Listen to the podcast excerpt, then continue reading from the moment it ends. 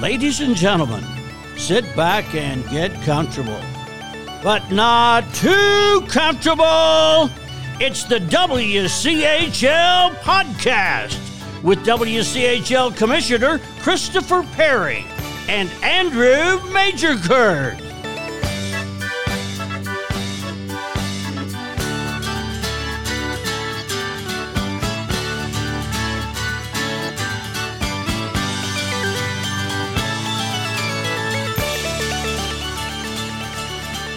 Well, alrighty then. Hey, I am the Commissioner, Christopher Perry, and this is the WCHL podcast. And on the other end of the line is my very best friend in all the world, the ice maintenance man extraordinaire at the Blazers Ice Center, the head pom-pom cheerleader for OU hockey, and the general manager for the University of Oklahoma. It's Andrew Majerkurth. Andrew, say hello to the masses. Yo, yo, yo. Man, Andrew, you're coming through loud and clear. How about that? Nice and crisp. It's almost like you're right next to me.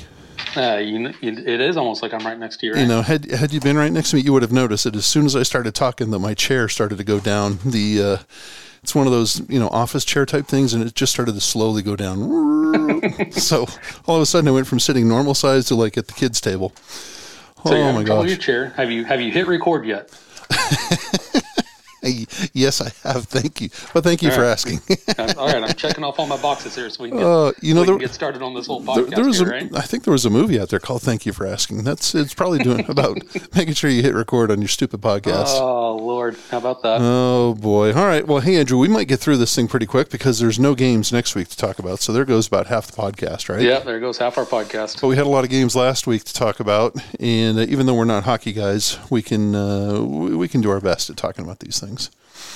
Give our non-hockey opinions on these games, huh? I think we can do a mighty fine job for a couple of non-hockey guys, right? Everybody, all 10 teams were in play, and it started on Thursday night when men's Division II Oregon came down to Phoenix, and they took on Grand Canyon on Friday night. And wouldn't you know it, Grand Canyon chokes the game away, and Oregon wins 5-4. I was hoping that Oregon was going to come down and get a little taste of D1 action, right? Hey, they were getting a taste of D1 action for the first 40 minutes of this game because it was 4-1. Were. And then Grand Canyon forgot to come out for the third period, apparently. Yeah, you know, in the third period they scored their goals in clusters, right? You know, they scored right off the bat at 3:11, and then a minute later they scored again. Oregon. They went a while. Yeah, and then they scored two more. Yeah, like a minute 20 apart, right? So they scored them in clusters there in the third period. It's like, come on, boys! It was absolutely wild. I mean, Grand Canyon was rolling. They were rolling. It was 4-1 after 40 minutes of play, and it was just this is all antelopes all the time. And you're thinking to yourself, okay, you know they're going to come down and get a taste of the big time. And I guess Oregon, I don't know if Grand Canyon just felt so comfortable or if Oregon, lit a fire under their butt. But, man, they came out and scored four goals in the first 10 minutes of the third period to not only tie the game, but they took the lead and then they salted it away. I mean, they iced it away, right? Yeah. I was hoping they were going to come down here and get a little taste of the action, but no such luck. No such luck. Not a good way for Grand Canyon to start. They were playing three games in 3 days, an old WCHL weekend, and not a good look. You know, playing a men's Division II team is a lose-lose proposition for a men's D1 team, in my opinion. It is if you beat them, you're supposed to beat them, and you get nothing out of it. I mean, the only thing that counts is stats. But you know, games don't count for the rankings, and you know, there's 60 minutes or 120 minutes, depending on how many games you play against them, of wear and tear on your kids' bodies. Yep. And you know, and that's if you win.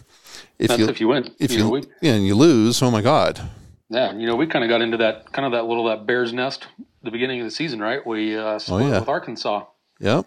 You know, Arkansas. You know, we saw them, good little team. You know, and just walked in and just boom, they nailed us, right? Yes, they did. They nailed you. A men's division, and that's even worse. A men's Division III team coming in and beating a D1. Yeah. Because then then everybody looks at you cross-eyed. And what are you doing playing men's Division One? What's going on over there? Yeah. But you got to explain it. Like I've told a lot of people, like Arkansas, like with us, good little team. they've got talent, right? So you got to show up and play. They wanted it, and they came in and took it, right? Yeah, that's part of the lose-lose situation. You have to explain it. You shouldn't have to explain anything. Yeah, then you got to explain yourself. Right. Well, this is why we lost, but you should just go in there, kick their ass, and then you don't have to explain a damn thing. Yep, and be done with it. But hey, Grand Canyon's now go to explain away why they lost 5-4 to Oregon. And Oregon thinks that they're fat, dumb, and happy coming down, and now that they're middling men's Division II team, I think they're ranked like 9th in the ACHA men's Division II West, 9th out of like 16. They've got themselves a scalp, a men's Division I scalp. So hey, power to those guys. Good for them. Yep. We'll talk about them a little bit later as well, because we'll get some more. We'll get some more action on Oregon. Unfortunately, we'll have some more Oregon information.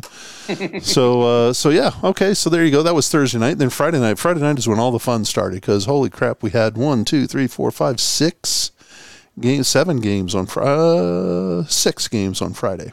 There was a ton of hockey being played. I know that much. Yeah, and it started in the afternoon, and it went all late into the night. But let's stay at Grand Canyon, because Utah came in to play Grand Canyon on Friday and Saturday. These are WCHL games.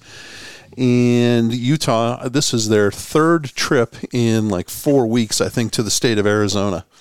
Yeah, I wonder who scheduled that for him. Well, that commissioner of that league, he's terrible. He's a bozo. What a dolt. I think that's what's on his business card. It says, "Commissioner, what a dolt."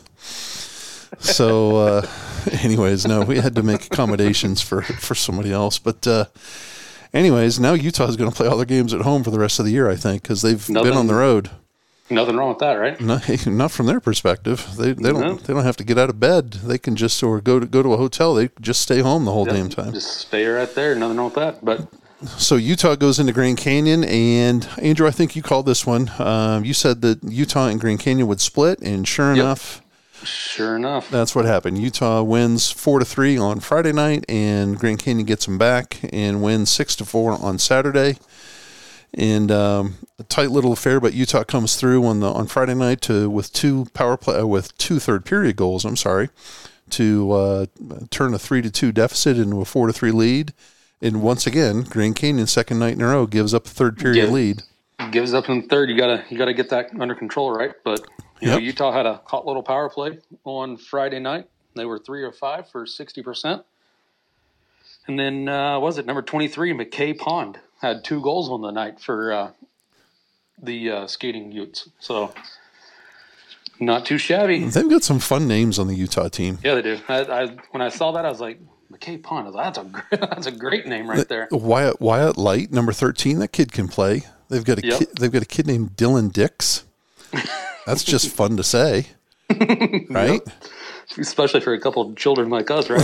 Non-hockey guys. Landon Langenbrunner, that's a hockey name if you ever heard one. Yes, it is, especially around these parts, right? Yeah, there you go. He's and so gonna wonder if Slater. Yeah. Well, I was gonna wonder if Langenbrunner's father shows up at these games. I'm sure he does. And then my favorite, and I shouldn't say this, but I mean my two favorite names on that team are Nahara and Narvez. There you go. I just think, non-traditional names, non-traditional hockey games. I think non-traditional hockey names. I think that's pretty dang cool. Yep. So then on Saturday night, Grand Canyon just said, enough of this third period collapse baloney. Let's just put the game out of reach at the end of 2. And sure enough, it was 5-3 at the end of 2. Each team got a goal in the third to make it 6-4. And it was all Grand Canyon right from the jump. Yeah, and they had a couple of kids that played pretty well for them on Saturday night. Grand Canyon did. 33, Jacob Cummings, had 2 goals, 2 assists. And then number 11, Mason Cruz, he had a goal and 3 assists. So a couple kids that had a pretty good game there on Saturday night. Andrew, what's going on there with number 33 playing out? Usually 33 is a goalie's number. What's going on with that? That is weird, right? When I saw that, I had to do a double take and see. Because maybe I'm an old school traditionalist, but I always kind of thought all the 30s were kind of left for – Exactly. Goalies, right? Yep. Either. 30, 31, 35, 33. Yeah,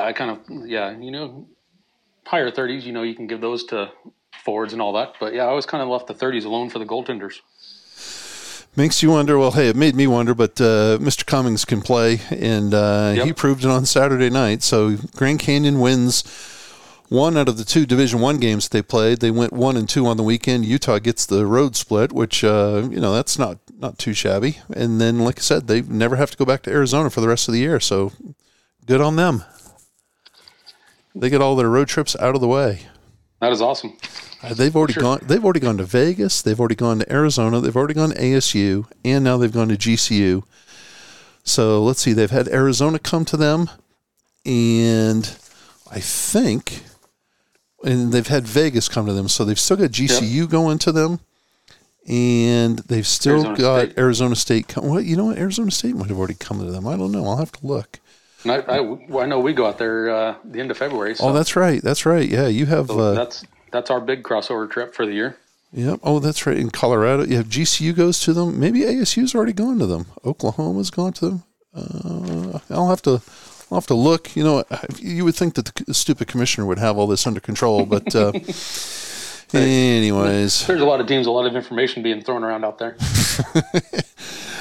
Oh boy, you know what? I'm even looking at the wrong thing. So Utah they have 6 conference games left. So they have the Oklahoma teams, they have Grand Canyon, and I think they have ASU coming to them. Sounds right, because I know Arizona's been there, UNLV's been there. Yeah, I was going to say jibber jabber for a second, and I will find it. Yeah, I think you're right there. But hey, I don't know if anybody wants to go to Utah because, they're kind of one of those, kind of a little bit of a sleeper team this season, right?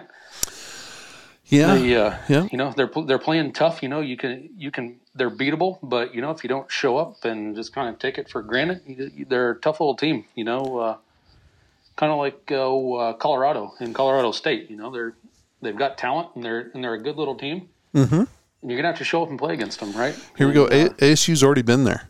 So they have six remaining games. They have Grand Canyon at their place. They have Oklahoma at their place, and then they go to Colorado State to end the season. Oh boy! Yeah, look at that. That's impressive. That's quite the schedule right there. Yeah. So they've already got most of their division schedule out of the way. Wow. Awesome. That's awesome.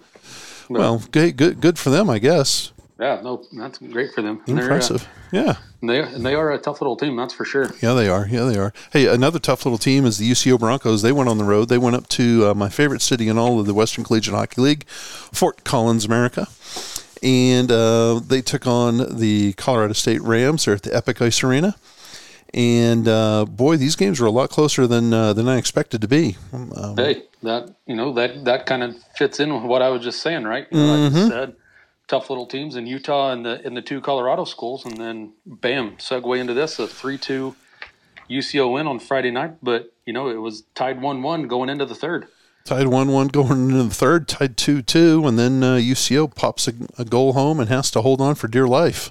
That's that 1-1 going into the third. That's one bad penalty or one bad bounce or break against you, and boom, the other team scores, and then all of a sudden you're behind the eight ball in the third period, right? Yep. So. Hey, Colorado, this is Colorado State, Colorado, Utah, Grand Canyon, Oklahoma. Their teams where if you leave them, if you don't put them away early, if you give them hope, let them hang around late, they have the opportunity to bite you and steal a game or two from you. Yes, because they're just enough talent on those teams, and for the most part, they're hardworking teams, right? That's right. That's exactly right. And CSU, go ahead. I was going to say, I just think the big thing with those teams is the special teams, the power play stuff, right? I harp on that, but at this level, it's a game changer. If you can have a hot little power play, you're gonna win some games, right? Well, I mean, look no further than this Friday night game. UCO is. Down after 1-0 after the first period, they get on the board with a power play goal. Yep. In the second, they score another. They tie it up in the third period with a power play goal, and that was the difference in the game because UCO was 2-for-7 on the power play, and Colorado State was 0-for-4. Yep. You gotta take advantage of those opportunities that are handed out, right? And the other thing I want to do is I want to give a shout out. I don't have a clue as to who the referee was for this game up there on Friday night. Yeah, but albeit he didn't call Colorado State for diving, I tell you what, I mean, holy smokes. That's a penalty that is not used enough, in my opinion. Really? You're big on the embellishment penalty. Oh, yes. Oh, yes. Why is that? Like acting, like take it somewhere else. We're here to play a game. If you get a stick in your feet and all that, don't just flop around. You know what I mean? It's not soccer, huh? It is not soccer. That is 100% true. The other thing that kind of sticks out on this game Friday night to me is, we had another big penalty on UCO side. The major for contact hit to the head. Yeah. And I think, what is this, second, third game in a row that they've had some kind of a big penalty? It is, yeah. No, it's not good. Number 61 here, Nico Hemming, took a penalty, I don't know what, midway through the third period, and he was donezo. Yep. So that's, that might be a little something if you keep tabs on these kind of things like we do, might be something to kind of keep your eye on to see if UCO can kind of get a handle on some of these big penalties that they're taking here, Yep. And then the next night, CSU turned the power play on. They scored 3 goals. Unfortunately, they let in, and it was a 3-3 game after 2, but unfortunately there was about a minute 10 seconds. Oh, yes, there was, where it was just bing bang boom. UCO just would not stop scoring. It was just constant, and all of a sudden a great 3-3 tight game is just blown wide open, and you can just feel the air going out of the Epic when you're watching this thing. That's the biggest thing I had circled on the score sheet, was that minute and 10 seconds there in the third period where they scored those 3 goals. And that's a backbreaker right there. It was one of those deals, Andrew, where you're watching the game and they're announcing the score over the PA, and boom, UCO scored again. So they have to stop. Yes. And then they try to restart and announce both goals, and boom, they score again, and they have to stop. And so the poor announcer had to announce all 3 goals, all at once. Yes. And I've done some announcing, and I know you've done a lot of announcing. Yeah. And that is the worst, in my opinion, is when you're trying to make an announcement and then bam, there's a whistle and something else happens, whether it's a goal or whether it's a penalty, whatever it could be, right? How inconvenient, how inconsiderate for them not to take the announcers into consideration, huh? I know, right? What the heck? Par for the course, but no, that was awful, right? Because then you're trying to make an announcement of what's going on, and then you're trying to pay attention to what's happening currently. It's awful. I'll tell you this: the one, if Colorado State has, I'm sure they've got a lot of things they can look at for silver linings. Finally turn the power play on Saturday. Grace across north, the goaltender had he had 2 pretty good games there, except for that flurry for a minute and a half or so there on Saturday. But for me, Colorado State, they found that their normal play-by-play guy, and they don't have they have a guy who used to run coloradosports.tv, and now he runs it. He broadcasts the games through CSU's Facebook account, whatever that is. I don't know what you call it. I'm old. And anyways, he's normally there, and he just kind of pans, and then when something happens, he says, oh, hey, this happened. But he's not a play-by-play guy. Yeah. Andrew, for some reason, Northern Colorado's play-by-play guy was available this weekend, and he did both CSU games, and he was outstanding. Really? Outstanding. He wasn't Doc Emmerich. He wasn't. He wasn't Jack Edwards for the Bruins. He wasn't even. He wasn't NHL quality. Yeah. But for the ACHA, he was pretty good. Outstanding. He was just great. In fact, you know what? If I can find it, I can probably find the guy's name, because he was just great. And I say that, I mean, this is going to get nerdy, but he didn't. Oh, Lord. Hello. Yikes. Look at that. We have a special guest joining us now. Oh, boy. A wine runner. What have you done to that dog? Yeah, I know, right? All right. Let's see here. Brendan Price is his name. He's pretty good, huh? Yeah, he's in, and I gauge that on the fact that he is. You rarely heard him repeat the same word over and over and over. How many times can you say you put the biscuit in the basket, or you scored top shelf, or Mama hides the cookies, or they go bar down, or they go 5-hole, or that's a clapper, or what's the one from the guys at Nationals, Marshy. They would call one another. The guy's name is Andrew Marsh, and his buddy would call him Marshy. Marshy. Yeah. Like they're in third grade. Hey, Marshy. Like, I know some guys get a little nervous tick, and so one thing they'll do is they'll repeat the same word over and over and over and over again, yep, right? But yep. There was a famous announcer down our way. He would always say "mighty good," and I started counting every time he said "mighty good." We had the mighty good-o meter. It was mighty good. It was mighty good. Yeah. The one thing I like is when you watch and certain level of professionalism, right? If you have two announcers or whatever, like call each other by your names, like no nicknames, like. None of that jazz, you know? Yeah. None of the hockey, like, locker room lingo or whatever you want to call it, right? No, I don't know if that's the right word to call it or describe it, but you know what I'm saying. Like, I think you're dead on. Keep all the slang out of it, right? Like, I think you're dead on. Call it straight. He did a great job, and so, okay, well, hey, that's Colorado State. Missouri State went up to play McKendree out of the B Conference. And, you know, Missouri State's, what, number 8 in the nation, and McKendree is number 40-something or other. Oh. Yeah, it should have been. You would expect it just to be blowouts, and Missouri State had to rally late. Yes, they did. Yeah, I mean, they had to – they jumped out to a 4-goal lead, or a 4-1 lead, I'm sorry, on Friday night, but then they had to hold on because McKendree started to – here comes McKendree. On power play. Missouri State had to hold on, and then they jumped out. It was a 3-1 game. They had to come from behind the next day. On Saturday, on Saturday they were behind down 3-1 after 1. 3-1, and they ended up winning the game 8-4. So they turned on the offense. Someone got ripped between periods, you know. Oh, there's no doubt about that, right? But that's kind of squeaky bum time there if you're a Bears fan, right? Potentially losing the number 40 or 50 or whatever the heck McKendree was. Because, you know, you watch what was it, UCO the weekend before, they smoked them 13-2 and then beat them 7-1 after they forfeited the third period of the Saturday night game. Yeah. You're thinking, like, Missouri State's going to go up there and just steamroll these guys. Uh-huh. And I was totally shocked when I looked in on Friday night late and I saw that 4-3 score on there. I was like, holy moly. You and me both. Like, wow. I was totally not expecting that. Like, I was expecting to see a 1. In front of that 4, you know what I mean? Yeah, I think we all were, and maybe that was the mistake, right? Maybe that was Missouri State's mistake, is that they kind of went in and underestimated McKendree, overlooked it a little bit, And you know, McKendree had a little bit of pride and figured that they didn't want to get their butt kicked again. So anyways, Missouri State takes care of business and knocks off the B Conference 4-3 and 8-4. Andrew, those games, they were played. One game was played at 7:30, and then the very next day it was played at 12:30 in the afternoon. 12:30. Yes, I saw that. What do you think about that?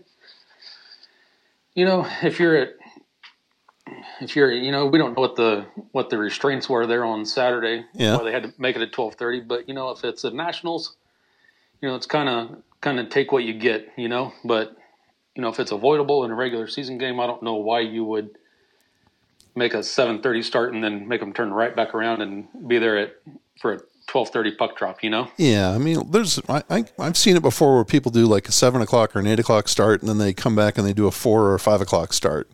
Yeah, like, well, that's what we do, right? We go 8 and 5. Okay. I don't know. That just seemed kind of wild, and I get it that it's, you know, constraints imposed on them by the rink. But 7:30 and then at 12:30, it's good from our end because you want to get it over with. I'm just wondering from the players' end if they have enough recovery time. Yeah, it's got to be tough, right? Because 7:30. I mean, you're not getting out of there till, you know, you're not getting off the ice until 10, and then by the time you shower and get on the bus and you go get something to eat, I mean, you know, you're looking at 11:30, almost midnight. Yep. By the time you wind down, and then you're. You know, then you got to be back up because at 12:30 start, you're going to be at the arena by 10:30, 11 o'clock. So you know, you're having a pregame team breakfast instead of a pregame team lunch. You know, and that's right. That's, you know, regular season. That's a tough pill to swallow right there. Well, I just wondered. I mean, I that just stood out to me. I guess that's the constraints that the McKendree Metro Recplex puts on their team. So, hey, such is life. Yep, such is life. All right, you just mentioned it. You at the Blazers Ice Center, the luxurious, the palatial Blazers Ice Center, run by Andrew Majerkurth, the ice technician extraordinaire. You play your games Friday night at 8, Saturday at 5, and you had Colorado in town, and both games ended up with the same result. Oklahoma wins the game 4-3, but they had to go to a shootout to win both games, and Oklahoma won both the shootouts, both of them 1-0. Yeah. So go ahead and give the peeps the fair and objective rundown of victories by your favorite team, Andrew. Hey, I thought both of these games, they're pretty much carbon copies of each other. Just clean games back and forth. Kind of like what you want to see, right? Just fast paced, up and down. Nothing really stupid going on. No dumb penalties being handed out. Nothing like that. And, what was it on Friday night? It was scoreless first period, and then the teams both scored two in the middle frame and one in the third frame to go to overtime. And then Saturday night, here we go. OU gets behind 2-1, and then makes it 2-2, and then they get behind again 3-2, and have to come back late in the third to tie it up. But I just thought they were good. Two gritty teams. I thought that maybe don't have as much talent as some of the other teams, but work hard. And I thought they both proved it. I thought they both played very well. Just quick up and down, and exciting hockey. Right? The shootouts were exciting. Yep. The shootouts were exciting. I thought both goaltenders played it pretty well, and only let one guy score in each one of them. So. Yeah, I thought the big thing on Friday night was Colorado's goaltender Ravi Khatri was in net. Yes. And Ravi's a short little guy, and he's been their third-string goalie for the longest time. And the last time he was at the Blazers Ice Center, I think you guys blistered him like 10-0 or something like that. It was ugly. I thought he played well. And he had to play the whole game, and he just got blitzed. So he came back on Friday night with a little bit of redemption and played very, very well. Yeah, I thought both goaltenders from Colorado played well all weekend. Yeah, well, then they played their number one goaltender, Liam O'Gwen, and they're a little bit different team playing in front of him. And so now there was some dumb penalties there on Saturday. And there was a few, yeah. One in particular in overtime where there was a too many men called on Oklahoma. Yeah, I caught that out of the corner of my eye. I don't know what happened. I saw the kid skate out off the bench and got down to the red line and then was like, "Oh crap!" and turned around and tried to come back. And that's exactly what happened. Yeah, just kind of just a miscommunication. I didn't see what all happened. I kind of had my back to it. I couldn't believe it out of the corner of my eye. No, that's exactly what happened, and I couldn't believe that I think he thought they were playing 4-on-4, not 3-on-3. And he just jumped and went. Yeah, I caught him out of the corner of my eye doing it. Jumped and went, and then, Colorado, fortunately for OU, Colorado couldn't capitalize on it. Did you see the 2-1-0 breakaway? Yes. Overtime frame. Yes. Oh, my Lord. Oh. Yeah, I did see that one. The puck is in OU's offensive end, right? And it kind of comes around the boards and – the linesman is kind of out in no man's land. I'm not really sure what he was doing out there. And he got tangled up with the defenseman, OU defenseman on the point there, and the puck was there. And next thing I know, the Colorado's guy's there, and he kind of chips it by everybody, and they take off on a 2-0. The linesman set one hell of a pick. Oh, my. Oh, my. He took out the OU defenseman. Was it Bickford, I think it was? Bickford, yeah. Yep. Oh, man. I caught him after the game behind the bleachers. Followed him into the room so I could pay him, and he comes by and he's got this like "oh crap" look on his face. I looked down. I was like, "Are you okay there?" And he was like, "Oh my God!" He said, "Your Oklahoma team almost just wanted to kill me right there." Yeah, you're talking about the linesman. I said, "Yeah." I said, "You would have been public enemy number one if that would have happened." That was great. Hey, the other highlight for me on Friday night, and it involves the officials as well. Your announcer.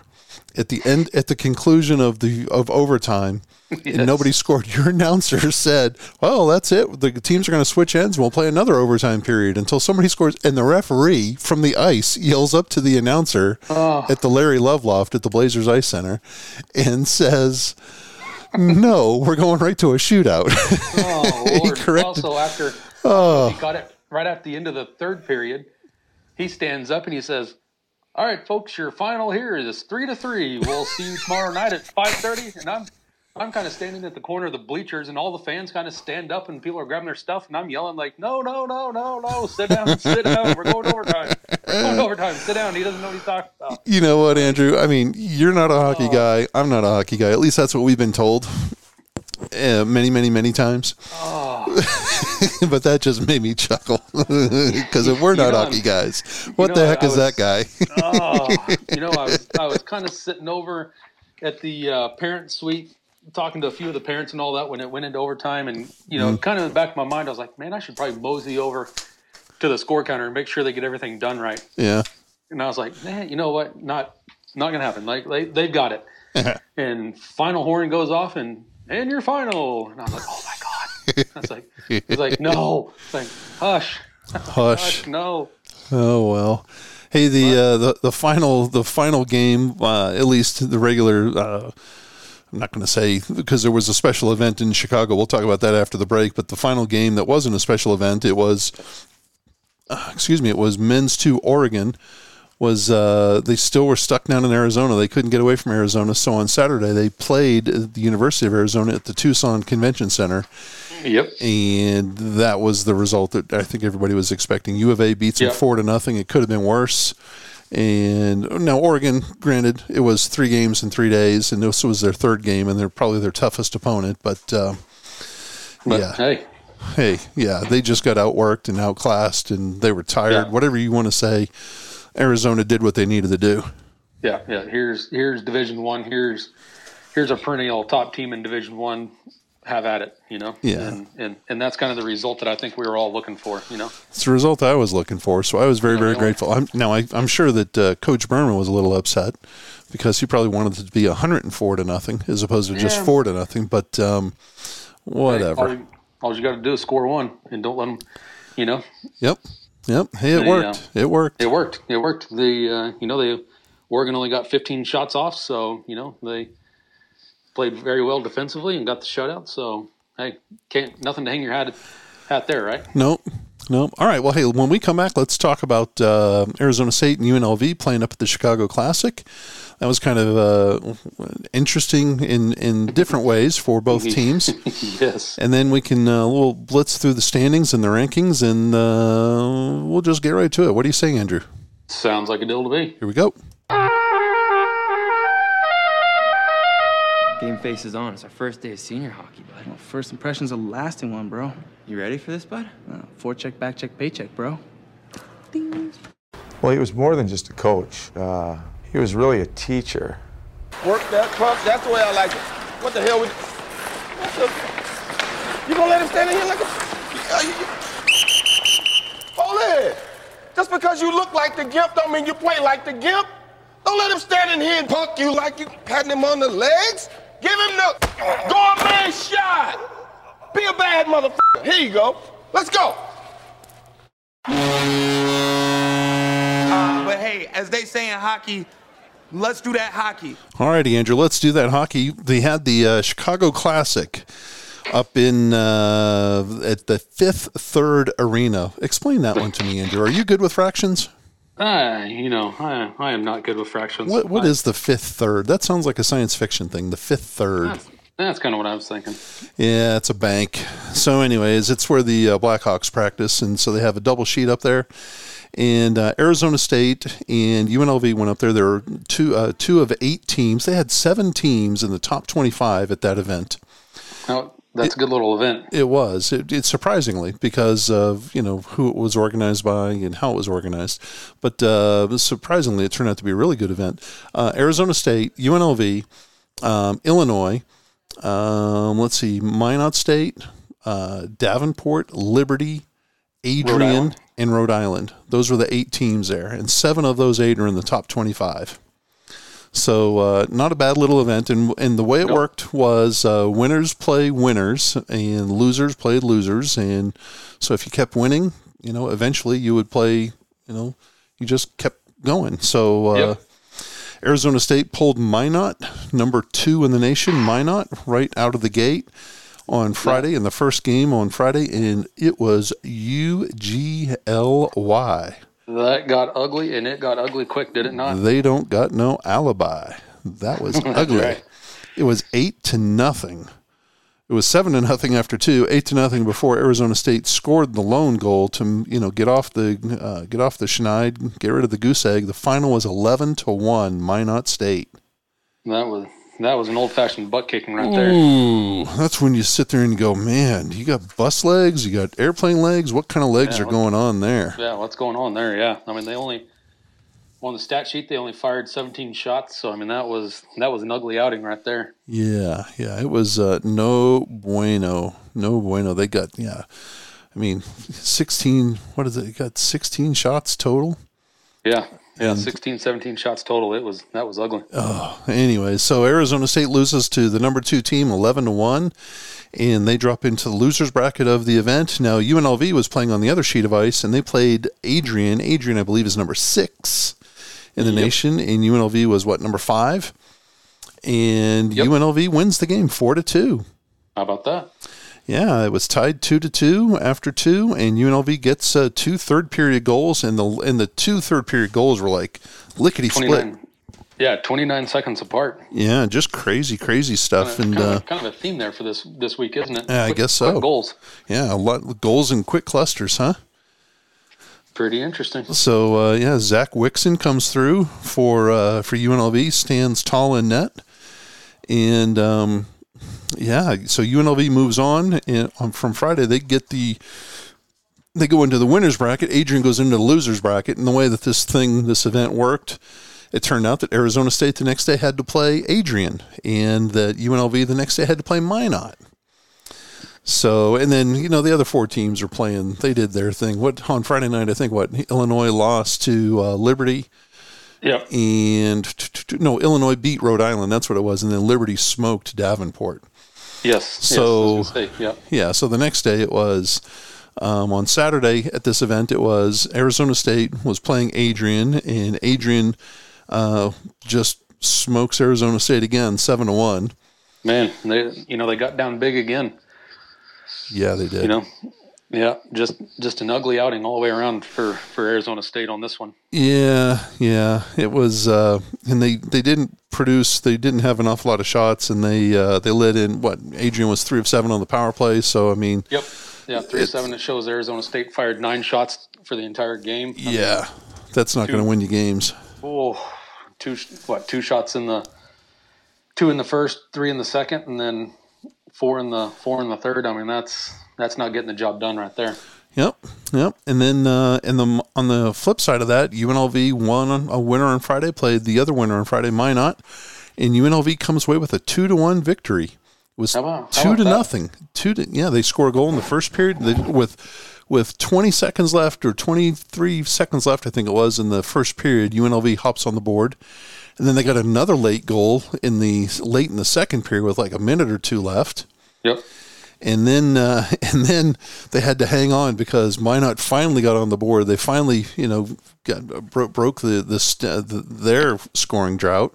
Yep. And they got one past Wixon, and it was it went on the power play. And man, they were coming. It was one of those things where Minot, they had all the momentum in the world.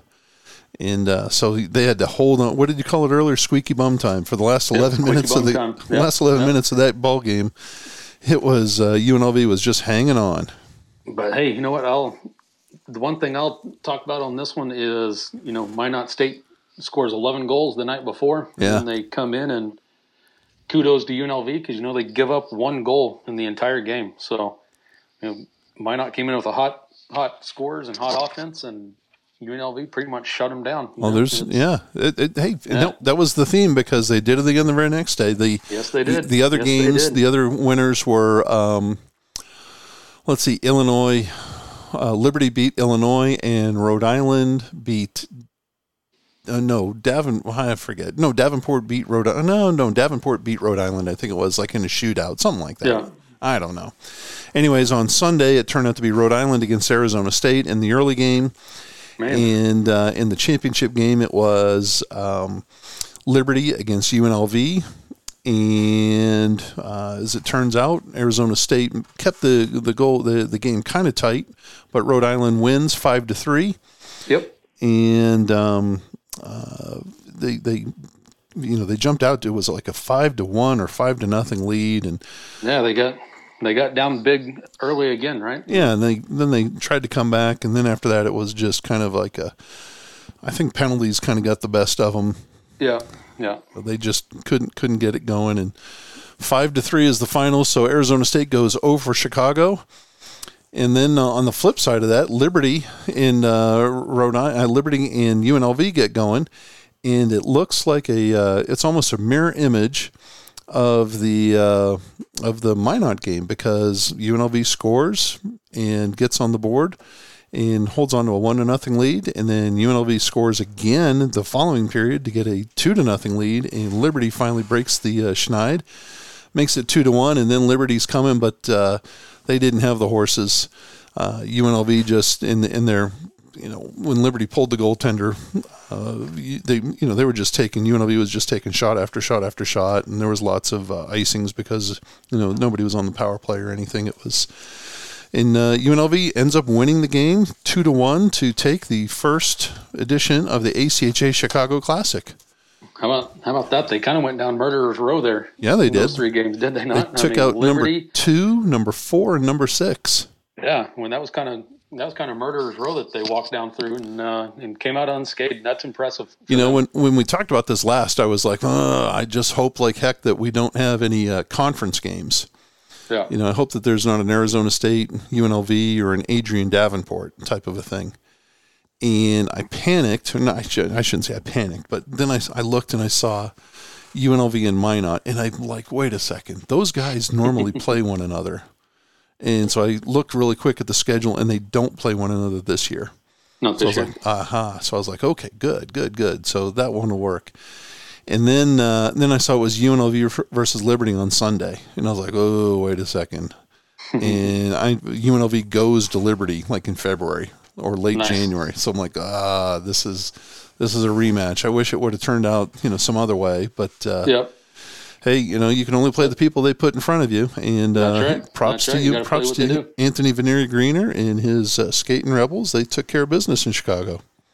Yep, kudos to them. That's impressive to go 3-0. Yeah, yeah. Tough competition out there for sure. Now, let's also call it what it is. It's November, so you don't want to peak too early, right? Right. So, celebrate the fact that you won, but don't get too high. And, just know that when it really counts is, in March in St. Louis. So celebrate, be joyous that you won, and be grateful that you won.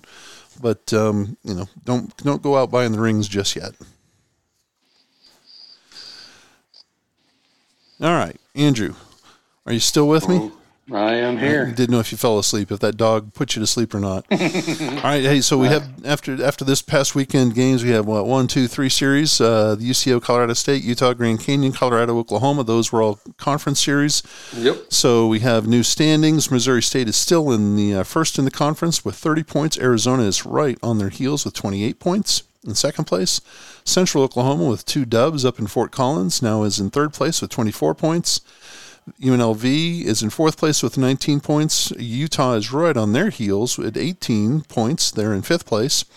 Then comes Arizona State in sixth, Grand Canyon in seventh, Colorado State, and Oklahoma. Colorado is in eighth place. CSU and Oklahoma are tied for ninth. They each have 5 points. Yep. Yeah. So interesting. Yep. Looks like it's going to be a 3-horse race for the end of the season here between Missouri State, Arizona, and Central Oklahoma. It's kind of shaping up that way, isn't it? Sure is, and I would say just looking at it with the games remaining, it sure does look as if it's going to come down to Missouri State and Central Oklahoma in Edmond in January. Ooh, those are going to be some gigantic games up there. We talked about it last week. Yep, yes, they will. Huge up there for sure. Hey, the ACHA put out another Division I ranking right here before Thanksgiving, and we have 6 teams in the top 20 from the Western Collegiate Hockey League. The number 1 team is still Lindenwood. Minot State is still number 2. Iowa State is still number 3. But Nevada, Las Vegas, coming off their hot weekend in Chicago, moves up a spot to number 4. And Central Oklahoma moves up a spot to number 7. Missouri State stays at number 8. Arizona stays at number 14. Utah stays at 18. And Arizona State stays in the top 20. They fall from 15 to 20, but they're still a good little team. They just need to put it together, and they didn't have it together in Chicago. So Yeah, hey, that's all right, though, right? 6 out of the top 20, I'll take it. That's almost, what is that? Almost, that's a little better than, a little less than 30%. So I'll take 6 out of the top 20 from one conference. That's not bad. Nothing wrong with that at all. And then we have Colorado and Grand Canyon knocking on the top 25. Colorado's at 26. Grand Canyon's at 27. Andrew's Oklahoma Sooners are at 32. And Colorado State is in there at 36, according to the computer. So there we go. Andrew, now this is almost my second favorite part of the podcast. You know what this means, right? Yes, I do. It's time for Andrew's Wild Stats and Analytics. Oh, boy. Today, brought to you by Mountain Dew Gingerbread Snap. It's gingerbread, it's Mountain Dew that smells like gingerbread cookies. Are you sure it's not brought to us by Pepe's? Oh, well, no, hold on. Also sponsored by Pepe Delgado's Mexican food restaurant in Norman, Oklahoma. And the only reason that's the case is because earlier today, I went out to go get dinner and to pick it up and to bring it home before a big Thanksgiving feast. Of course, we go out to go get Mexican food. And who do I see there but my very best friend in all the world, Andrew Majerkurth. That's right. How about that? Great minds think alike. So here we go, Andrew. Sock it to us. Sock it to us there, big man. All right. So we're going to do our so we made it through another month of hockey here. Yep. So no more games until December. So let's go let's throw a big recap here. The so leaders in the clubhouse in goals. Leading the charge is number 19 from UCO, Vitaly Mikhailov, 20 goals. Oof. And that puts him in a three-way tie overall in the ACHA. Really?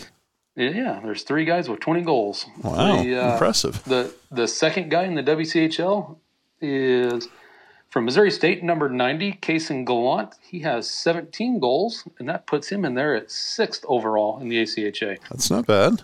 Not bad at all. I'll take it. Our so now let's go to our assist, number 28, Carter Eha from UCO, he's still sitting there with 14 assists, and that puts him in there at number 25 overall. I'm just impressed you got his last name right for the first time in about 3 weeks. What did I say, Eha? Yeah, you said Eha. That's how it is. You were saying like Eha or something like that. Eha, yeah. Hey! So number 2 in the assist category for the WCHL is number 33 from Grand Canyon University, Jacob Cummings. He has 14 assists, tied with Mr. Carter Eha. Did I say it right again? You did. So, oh boy. You think Cummings wearing that 33? Do you think he's like a reformed goaltender? I don't know. That's weird. Yeah. Okay. Maybe it's got some meaning or something there, right? Yeah. Maybe it's just a big fella needs to wear a goalie shirt. That's right. That's what I'd have to do. So moving on to total points, still number 1 in the WCHL, number 19 from UCO, Vitaly Mikhailov. He has 20 goals, 12 assists for 32 points. And that throws him in there at number 8th overall in the ACHA. And coming in at number 2 from Missouri State, number 90, Kaysen Gallant. He has 17 goals, 11 assists, 28 points, and 10th overall in the ACHA. I have got all kinds of goodies here for you. My favorite category, penalty minute leaders. Sock it to us. Yeah, still leading the charge there is number 7, Dylan Dent from Grand Canyon. Yeah. 67 PIMs through 15 games. That throws him in there at the 4th slot in the ACHA. And second in the league, or WCHL, is number 61, Nico Hemming from UCO. He has 56 penalty minutes through 11 games played, placing him in the 8th spot in the ACHA. The infamous list. So we got a couple of top 10 guys, right? Yeah. And this is an interesting little thing as I was strolling through the ACHA's website. Uh-oh. Game-winning goals. How many game-winning goals do you think the leader in the WCHL has? I'm going to say 2. Ah, very close. Number 16, Max Johnson from UNLV has 3 game-winning goals on the season. Huh. He does. So now let's get over there and throw a little love to our goaltenders. and you know how I always do it. I always go with a 5 games played minimum, so you can't get that one bonehead that sneaks in with one game and throws a shutout and then's leading everybody, right? Yeah. So number 1 in the save percentage in the WCHL is Missouri State's number 50, Bailey Stevens. He has played 12 games, and he has a .928 save percentage. Wow. And that slots him in at number 24 in the ACHA. No way. The 92 save percentage is only 24th best in the ACHA? Well, it's kind of because they've got some guys like that haven't played, so they have 100% save percentage and all that. So, okay. So it's kind of like I could go through and look and see and like take out the guys that have played like 2 or 3 games and kind of weed it down. But what you're saying is the ACHA doesn't have the same high standards that Andrew Majerkurth has. That's right. That's right. They just throw everybody in there. Yeah, I got you. Yeah. Slackers. And then coming in a close second in the WCHL is UNLV's number 31, Zach Wixon. And we talked a lot about him on this podcast. He's played 11 games, and he has a .923 save percentage. So just right on the heels of Mr. Bailey Stevens. I mean, 2 good goaltenders and 2 good teams, and now you know why they're way up there in the rankings, top 10 teams. Yep. Well, it all starts with the goaltending and then work way out, right? It does. Now then, let's go some team stats here real quick. Okay. Our leader in the clubhouse with the power play percentage is the University of Arizona, with a 31.3% on the power play. Our leader in the clubhouse for penalty killing percentage is Missouri State, and they have killed off a whopping 87% of their penalties this season. Wow. That's not bad. That is not bad. And the leader for the goal differential is UCO. They've played 17 games, and they are at a +38. Whoa. Well, pretty impressive. That's +38 in all games played. They're +17 in just Western Collegiate League games. Mm-hmm. But you know that's not the who's leading us in terms of Western Collegiate League games in terms of goal differential. That would be Missouri State. They're +32. Oh boy! Yeah, that's courtesy of the 2 butt weapons they laid on the Grand Canyon earlier this year. Yep. So, Kind of wild. All right. Well, hey, is that all for Andrew's stats and analytics? That is all. I've bored you long enough with my stats and analytics. There you go. All right. Once again, Andrew's stats and analytics brought to us by Steak Quesadilla Ranchera, number 13 at Pepe Delgado's. If you're in Norman, man, go there and be prepared to just... be wowed. There's a fellow that's on the radio, and he always says, you know, it's so good, your tongue will slap your brain. It's so good, and I don't want to steal all of his shtick, but that's one of them. That's pretty darn good. Yeah, it's pretty darn good stuff. That's for sure. All right, Andrew. Hey, we got no games, so it's the Thanksgiving holiday, so we got no games to talk about, no games for you to predict. And as a matter of fact, you know, you're getting ready to go somewhere, correct? I am. You're off to scenic Florida. I am off to scenic Florida for 10, 11 days, something like that. You're going to go, are you going on to go see all the princesses and all the all that good stuff? We are.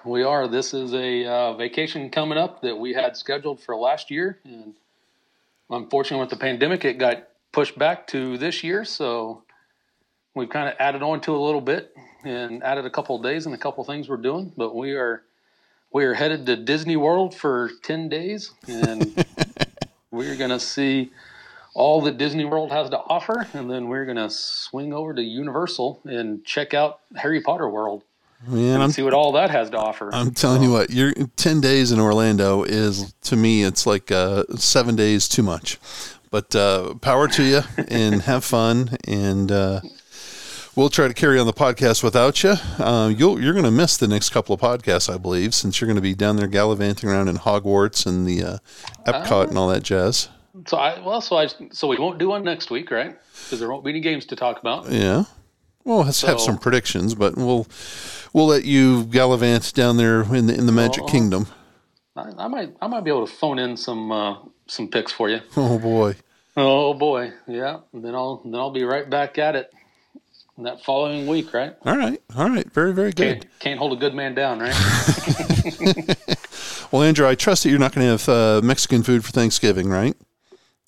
Oh, God, I wish. Yeah. I wish. Well, Thanksgiving is upon us, and we hope that everybody has a great Thanksgiving. You know who should be giving thanks, Andrew? 4 teams that just got admitted to men's Division I. That's right. They are so freaking lucky. There was an official announcement happened earlier this week. On Monday, Men's Division I announced that 4 teams are joining Men's Division I starting next season. That is Purdue Northwest. They're going to be joining and going to the Great Lakes Conference. The College of New Jersey, otherwise known as TCNJ, they're joining the terrible New York Conference. And then this is the big surprise for me. It's San Diego State and Oregon, the team that we just talked about that went down to Arizona. Both of those teams have been approved to play Men's Division I, but they're going to play as independents. They are not affiliated with a conference. I know that they're both very interested in joining our conference. However, we don't have a spot. You know, we just expanded from 7 to 10, and yep.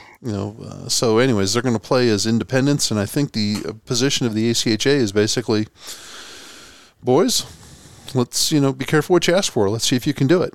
Yep. And Oregon, Eugene, Oregon, is 12 hours away from the closest Men's Division I outpost in Salt Lake City, and San Diego is. It's a glamorous destination, but it's also, yes, it is. It's also, way the heck out there. Now, I guess it's close to, it's not too far away from Phoenix and three teams, in that area. I was going to say it'd probably be, 7 hours from those teams? Yeah, I don't know. I've heard it's like 45 minutes up and down from airport to airport if you fly. I know it's not very far. Yeah, but they might have some. They might have some close competition in terms of Arizona State, Grand Canyon, and Vegas, and even maybe Utah. Yeah, but you could almost fill a. Well, you could get what, 12 games there, 10 games there out of that. If you can find time on the schedule, that's the big deal, right? Because those guys have conference commitments, and you're going to be picking up spots here and there. So that's the big issue for those guys. And then they want to go. They don't want to go play San Diego State. That's going to be a low-ranked team, right? They want to go. Mm-hmm. They want to go east and play the big boys. Go to Chicago and get 3 games against top-tier talent. There you go. Number 2, number 4, number 6, or something else. Go on the road, go play a Liberty, or go to play a Minot, or go to play an Iowa State, or something like that. So it'll be interesting to see how they go and how that goes, but that was the big announcement. So those guys should be extra thankful here, at least on this Thanksgiving holiday. And I think they should also be very careful of what they ask for. Now, I think past history has shown, Andrew, that teams that jump up from Men's Division II tend to struggle in their first few years at Division I. And let's look at. Let's look at William Patterson. Let's look at NYU. Let's look close to home here with Utah. They struggled. Yep. Let's look at Colorado State when they jumped up from Men's 2 to Men's 1. It takes a couple of years to. It does. It does. You got to recruit a different level of player, right? You do, and you have to have a different level of organization off the ice. Yep. It's not just something where you just show up on a whim, and I guess you can get away with it if you're putting on something in Chicago. You can kind of half-ass it, but normally you've got to you got to prove yourself at a higher level of capability. Yep. So we'll see. And I think too, a lot of the perennial top teams, you can always, and we talked about it before, you always point to a couple people off ice that kind of point the ship in the right direction every year, right? Yep. And your perennial top teams, they always have that guy that's kind of behind the scenes, And we've talked about it a lot over the years and all that. But that's one thing you got to figure out too, right? It is. You got to have some stability there, because the ACHA Men's Division I, it's a marathon. It's not a sprint. That's right. In terms of longevity, just look, Adrian's been up there, Liberty's been up there, Minot's been up there, Central Oklahoma's been up there, Arizona has, gotten there, and now they're up there. Missouri State is getting up there. Yep. And, UNLV is getting up there. This is their first year of, they've been up in the top 10 before, but this is their first year of sustained, where being a perennial top 10 all season, right? Yeah. And so, good for those guys. Iowa State, they've been there, they've done that. So, Oklahoma used to be, and now they've fallen out. Arizona State used to be, they've fallen out. They're trying to get back there. And, so it's tough. It's a marathon. It is. You got to look at this thing in terms of, we want to look at it in terms of 4 and 5 year careers, but you really got to look at it in terms of, those are just little blips. It's a lot. It's a 10, 15 year journey. Yep. And you know you've been on the backside of it. You know, it's a big commitment, right? With recruiting and stuff in season that you're trying to keep a handle on, and then making sure you got kids coming in to replace ones going out, and back and forth. It's a lot to handle. That's for sure. There's a lot of passionate people involved. Just like we talk about the students who are playing for the love of the game, and who are paying to play this love of the game, the off-ice folks like yourself and, like most others in the WCHL, the Ryan Armstrongs at Missouri State, the Chad Bermans and the Troy Vaughns down at Arizona, the Tate Greens at Arizona State and the Ted Burrs, the A.J. Boldens, you can just rattle them all off. Obviously, the Michael Rivera's and before then the Craig McAllisters at UCO. Yep. It was... those guys, just that passion that the players exhibit is also there off the ice, and those guys, that's why their programs are so successful. Yep. So. And we've talked about a lot. This is kind of my first official season in this role, and I kind of look at these guys and kind of see what they're doing and where they're going and all that, and. Kind of try to mold what I'm doing after some of these guys, right? Yeah, I was going to say, notice whose name I didn't mention. Yes, I did. Yes, I did. So. I didn't mention my name either, so don't worry about it. Yeah, but no, you see, like I want to make the trip to Missouri State this year, so I can have a chance to talk to the Stan Beltons of the world and the Ryan Armstrongs, and you see some of these organizations that have it together off ice and they do things right, and not saying I want to copycat what they're doing, but. Just kind of talk to them and see kind of where their head's at and what they're thinking, and because the one thing I tell is we're all small organizations here, right? So off the ice we have to have each other's backs. On ice we can fight like cats and dogs, but as soon as we step off the ice, we got to be in each other's corners and have each other's backs in this thing. You know what I mean? That's right. That's exactly right. So that's kind of where I'm at with it, and I want to try do my best here while I've got it, and try to make a little name. Like, hey, that Andrew guy, he kind of did it right out there in Oklahoma. He's a terrible podcaster, but he kind of did it right there at Oklahoma. Yeah. Don't count his podcasting skills, but everything else is good. All right, Andrew. Anything else we got to talk about? Anything else? Man, I have got a new segment. For you. Oh, it is going to be good. It's going to be good. Do I need to have some intro music for this new segment? Oh, we might work on some intro music for this thing. All right. There we go. That'll be the intro for right now, because, I'm a little worried. I am going to ask you 5 questions. Oh, geez. And it's going to be overrated or underrated. And that's all you can say. You're just going to get me. Can't say anything else. You're going to get me in trouble. No way. Not a chance. Okay. Well, I might get you in trouble with a few of these, but all right. This is our podcast. Overrated or underrated? Overrated, underrated. Let's do it. Number 1. Yep. UNLV dominating the top teams in Chicago. Dominating. Or underrated. Dominating. Huh. Well, okay. The lawyer in me would take issue with the word dominating because there were two to one victories. But I will say underrated. I think that's pretty good for UNLV. But I would not say dominant. I would say UNLV surviving 3 top teams in Chicago. That should be underrated, because I think that's pretty good accomplishment. Yes, it is. All right, number 2. Yep. I'm going to throw a little screwball here at you. Sock it to me. Green bean casserole. Overrated, underrated. Oh, of course, underrated. Are you kidding me? It's like it's like one of the stars of the show. Not a chance. I'm going to tell you right now, green bean casserole is hot garbage. You are not making it right, and it is 100% the star of the show. In fact, I'm not going to go make that tonight, but as soon as we hang up here on this little thing and I upload our podcast today, we're going to be start delving into the heavy pie-making portion of Thanksgiving so that it's ready to go tomorrow after the turkey and the stuffing and the mashed potatoes and the green bean casserole. Oh boy, I might have something a little later for that on you. So underrated. Underrated. Well, I'm going to say it's hot garbage. Yeah, so you're wrong, but that's okay. Overrated. All right, sock it to me. All right, so you're going to have to be careful with this one. Yeah. The national anthem in Chicago. Overrated, underrated. Oh, you're talking about the You're trying to get me in trouble with Andy Storrs. No, not a chance. You're talking about the national anthem that was sung at the Chicago Classic by ACHA play-by-play, Nationals play-by-play, or Nationals public address announcer Andy Storrs. I saw a social media video going around, so I just want to know your opinion, overrated or underrated. Andy Anthem is awesome. There you go. I wouldn't do it.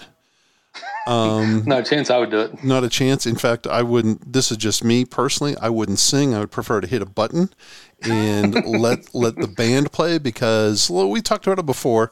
There's been some places where, you know, some folks haven't taken it so seriously and have, you know, kind of stopped midway through the anthem. And I'm not going to get all patriotic or anything on you, or you know, right wing, left wing, whatever wing you want to be on. It's the national anthem, and it deserves. It needs to be sung a certain way. It isn't Star Search. It isn't American Idol. It isn't. See, that's how old I am. I said Star Search. I remember Star Search. It's not American Idol. It's not The Voice. Nobody wants to see any vocal gymnastics. We just want you to sing the damn song and get off the ice so we can play a game. One of the coolest national anthems. We want you to sing it the way it's supposed to be sung. Who? What team was it? Rutgers, maybe, that had the kid with the long hair that got out with his electric guitar and played the national anthem. Yeah, okay. Wrong. Here, I'm going to find that one here. Hold on. Here we go. Yeah, no way. No way. I mean, that kid, he played, didn't he? Right after that? He put his guitar down and put his helmet on and go. Typical New Jersey, though. Let's get out here and play some hair metal version of the... No. There you go. So I'm not going to bag on Andy Anthem. I wouldn't do it, and it's not my cup of tea, but hey, power to him, because he powers through and he does it all the dang time. Yeah, no, that's pretty cool. I always get a kick out of the fact that Andy announces himself as the soloist. Yes. No, I saw that video out there and I was like, all right, like I think it's pretty cool that, you know, especially if you'll get out there and do that, right? So yeah, I just want to see your opinion of if it was cool or not cool. There you go. You're trying to get me in trouble with my friend Andy. I'm not going to bag on Andy at all. No, not a chance. I wouldn't do what he does, but he does it and he does it great. Yep. No, I thought it was pretty cool. All right, number 4 here, Ted Lasso. Overrated, underrated? The TV show or it doesn't matter. No, underrated. It's a great show. Absolutely wonderful. See, I'm going overrated. I'm like 4 or 5 episodes in, and I'm just not there. Andrew, how can you not there? Andrew, you need to, you know, you're what? You're 30. And, Andrew, Ted Lasso is incredible. It's incredible. And trust me, you know, last week you were sitting here vouching for the Tiger King and Tiger King 2 and all that kind of jazz and that lowbrow junk. I am saving Tiger King 2 for the airplane. Yeah, you should save Tiger King 2 for the throw-up bag on the airplane. Ted Lasso is high-quality stuff, and there's some great messages in not only just in, you know, teams, but also just in life and how to go about things. And Ted Lasso, incredibly underrated. I'm going to stick it out, but what am I, 4 episodes in, I think, and right now I'm sticking with overrated, but my verdict may change as I get deeper into it. We'll see. All right. Number 5. Last but not least. Yeah. And I already know where you're going with this. Uh-oh. Pecan pie. Oh, come on. Andrew. Different opinions here. I can already tell. What are you talking about? No, I'm going pecan pie, kind of like green bean casserole. Oh, Andrew, do you have like Mexican food for Thanksgiving? Andrew, pecan pie is incredible. And there's this place down here in Oklahoma, and I've talked about it before. It's called Fields. It's not Mrs. Fields. It's just Fields. It's the Fields family. It's Fields pecan pie. And I don't know if they serve it or if they distribute it anywhere like in Missouri or Texas or Arkansas or whatever, but it's all over here in Oklahoma. And it is incredible. When I was a little kid, they used to have I'd travel around the state with my dad. Dad was a college professor, and he'd go around to different places and go teaching, and he'd go to different colleges and go to different meetings and whatnot. And anyways, we'd stop in Pauls Valley, Oklahoma, some little podunk. At the time, it was a podunk little town at exit 72 off the interstate, Interstate 35. and we would go to the Fields restaurant, and they served, they were known for their pie, their world-famous pie, and especially their pecan pie. Mm-hmm. And in addition to, you know, you can go get a burger or something and then have they had the pies there under the little glass plates like you would see in traditional diners. And then you can go in the back and you can go to the pie factory and you can see them actually making, you know, pecan pies or, you know, chocolate cream pies or whatever. I mean, they had a whole variety mm-hmm. of them. That was the 70s. Fast forward to now, all they focus on, they still have the factory down there. There's no more tours, but it's just pecan pies. Oof. Andrew, I'm telling you right now. Overrated. No. Pecan pie. I have 2 1/3 pecan pies in my fridge right now. 2 1/3. That's right, because I had the other 2/3 of that pecan pie over the past 2 days. Yeah, just can't do it. No.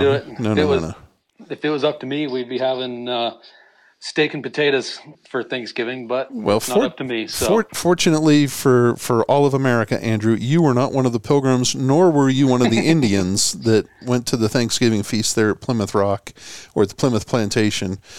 They did not slaughter their cows. Instead, remember, those Indians taught the Pilgrims how to grow corn and how to tend for themselves. And they also had these big fat birds around that they put stuffing into, and God bless them all. We have turkey, and they also had a pecan pie because those Indians, those from that tribe, they knew how to make great American pies at that time. So in addition to pumpkin pies, they also made pecan pies. They did not make steak and potatoes. We have a little turkey sitting right now in our refrigerator in a little brine, and we're going to try our hand at smoking a turkey tomorrow for the first time. Really? Yeah, a little smoker in the backyard. We're going to try to smoke one for the first time. That should be kind of good. Yeah, good for you. Yeah, we'll see. I know that you're. I think your faculty advisor for a couple of years now has deep fried a turkey. Now, I've never been brave enough to do that. I've always wanted to try it, but I've never been brave enough. Same here. I'm always afraid I'll set myself on fire.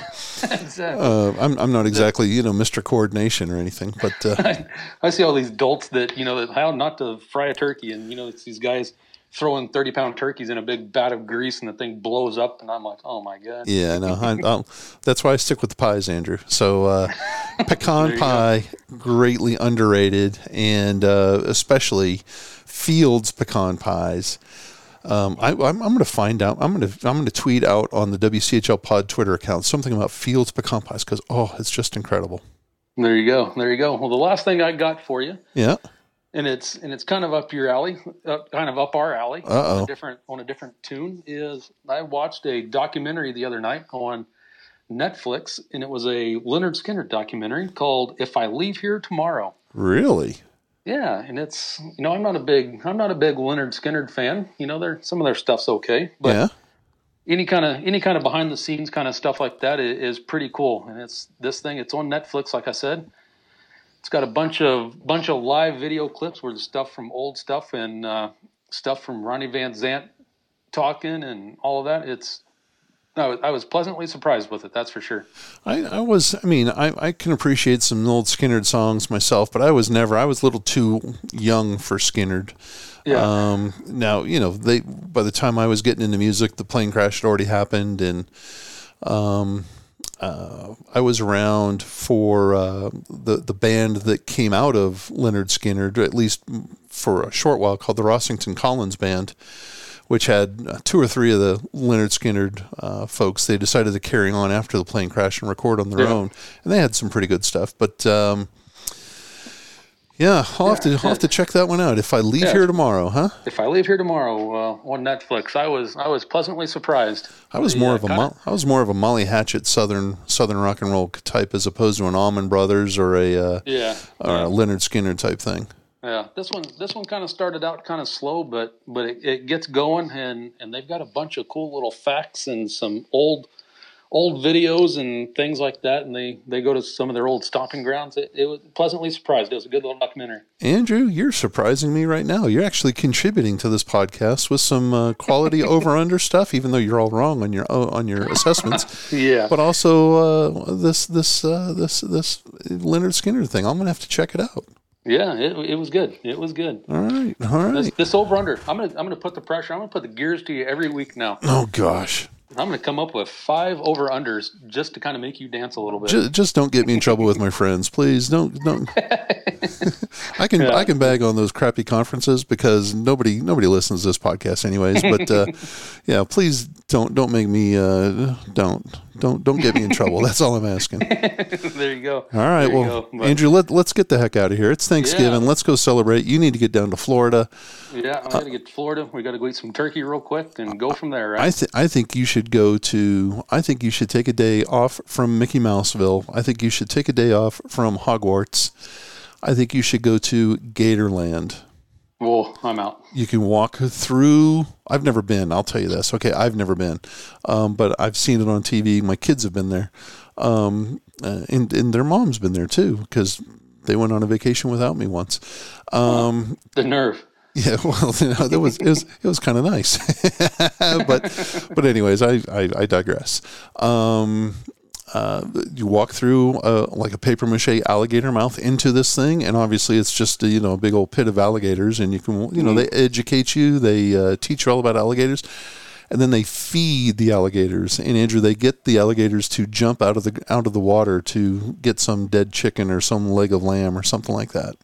How many fingers are these guys missing? I didn't count. I've only seen videos of it, but it's that sounds like whenever I go on the road, I always want some local flavor. Yeah, that's local flavor, all right. I don't want to go to the Outback. I don't want to go to Cracker Barrel. I want to go to somewhere that's unique to wherever I'm at. Yep, that would be some local flavor for sure. Mm-mm. Sure, yeah, a little too much local flavor for me. Interesting. All right, Andrew. Hey, let's get out of here. We want to thank everybody for listening to this terrible, suboptimal, craptastic podcast. All 16 of you. We do appreciate you listening. We hope that you like. We hope that you subscribe. If not, tell your friends all about this terrible podcast, and especially all about Andrew and his contributions, his over-unders, and his documentary suggestions. That's pretty impressive. Andrew, I'm still stunned. I'm still floored. Follow the Western Collegiate Hockey League at westernchl.com. The website's terrible, but you know what? It's okay. We're also on Twitter at WesternCHL. Andrew is on Twitter at StickfordAM. That's StickfordAM. I'm on Twitter at CJP in OKLA. Andrew will have nothing but jokes and burps and farts and stuff like that on his Twitter. I will have political opinions and immigration news and probably stuff that'll make you equally as angry. And burps and farts and all that. I see it. Yeah. There's a little bit of that too. There's no doubt. This podcast is also on there. WCHL Pod. It's on Twitter, and I'll find some Fields pecan pie stuff. I'm gonna send that out there because oh boy, it's the best. It's the bomb. When you see me next, Andrew, I'm already 800 pounds.